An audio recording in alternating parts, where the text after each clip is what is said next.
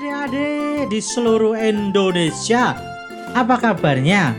Kakak harap adik-adik masih sehat, semangat, bahagia, dan rajin membantu orang tua. Nah, di kesempatan kali ini kakak tidak sendirian. Masih bersama Kak Febri. dan saya Kak Dias. Hari ini eh, kita mau membawakan cerita. Nah, apa ya Kak Febri hari ini kita mau bercerita apa sih buat adik-adik? Hari ini kita akan bercerita untuk adik-adik kisah dari kura-kura dan monyet, Kak. Oh, oh, oh, kura, kura dan monyet. Menarik kelihatannya ya Kak ya. Benar, sangat menarik. Kira-kira keseruan apa yang bakal terjadi antara monyet dan kura-kura Kak? Kita langsung saja bercerita. Betul, saya yakin adik-adik juga penasaran. Adik-adik sudah siap untuk mendengarkan ceritanya? Siap? Kita mulai ya. Adik-adik silahkan mengambil posisi yang paling nyaman untuk mendengarkan cerita. Kita hitung bersama-sama. Satu, Dua, tiga,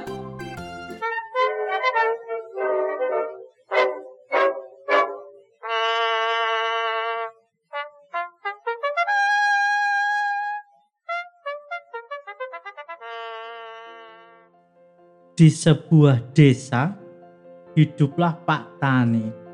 Ia memiliki sawah yang sangat luas sekali.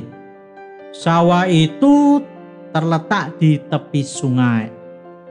Air di sungai sangat bersih dan jernih, sehingga di dalam sungai tersebut banyak sekali ikan yang berenang ke sana kemari bergembira, berlarian. Selain ikan, ada juga hewan lain yang hidup di sana. Ia bersembunyi di balik bebatuan, mengintip. Ia adalah seekor kura-kura. Ukurannya besar.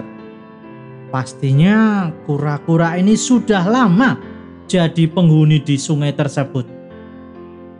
Nah, seperti hari-hari sebelumnya, Pak Tani di pagi hari meletakkan beberapa buah pisang yang ditaruh di bawah pohon jambu. Wah, wah, wah. Kira-kira pisang itu untuk siapa ya? Penasaran kan adik-adik? Ternyata pisang itu sengaja diberikan Pak Tani kepada monyet. Karena jika hari sudah malam, Pak Tani memerintahkan monyet untuk menjaga sawahnya. Monyet itu berbadan besar, ekornya panjang, bulunya berwarna coklat keabuan, dan tentunya lebat.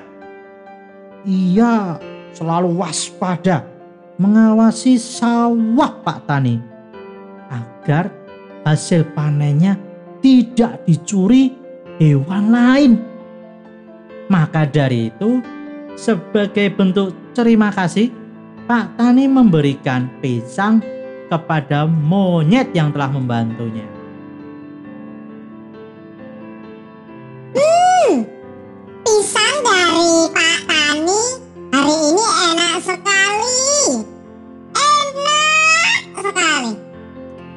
Seru monyet dengan mantap usai melahap pisang. Monyet bersandar di bawah pohon jambu. Ia menikmati sejuknya udara pagi. Kenyang sekali aku. Aduh, aku ngantuk. Ucap monyet lagi. Aduh, tempatnya penuh sampah, kulit pisang lagi. Aku tidak bisa tidur. Ah, aku lempar saja di sungai. Woi, apa-apaan ini? Benda apa ini?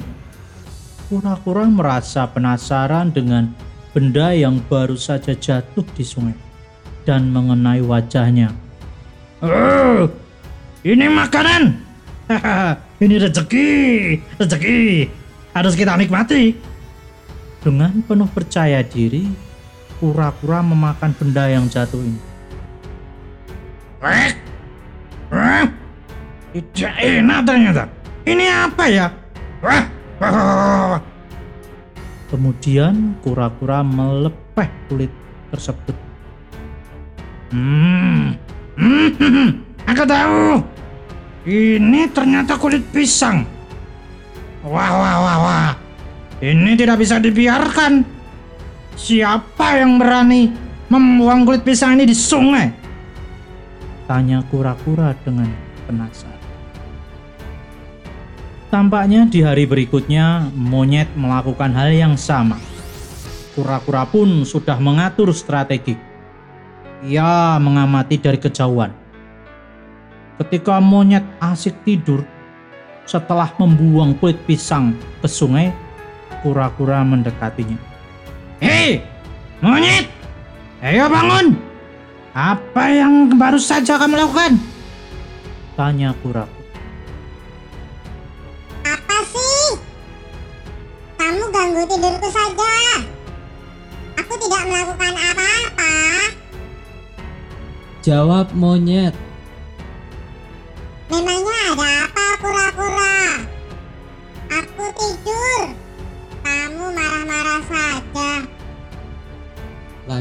Monyet. Eh. Coba kamu ingat apa yang kamu baru saja lakukan? Kamu itu loh, baru saja melempar kulit pisang di sungai. Wah, kamu ini nakal sekali.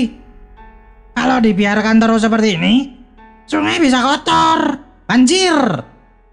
Kamu mau sawah Pak Tani nanti kebanjiran dan nggak bisa panen? Tanya kura-kura dengan kesal. Hmm, ya, aku ingat sekarang. Aku yang membuang kulit pisang itu. Maafkan aku ya kura-kura. Lalu, apa yang harus aku lakukan untuk menebus kesalahanku?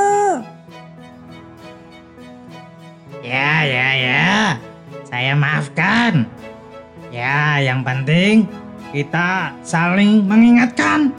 Karena kita hidup di alam dan membutuhkan makanan. Jadi begini saja, monyet. Kita ambil, lalu kita kumpulkan sampah-sampah kulit pisangmu.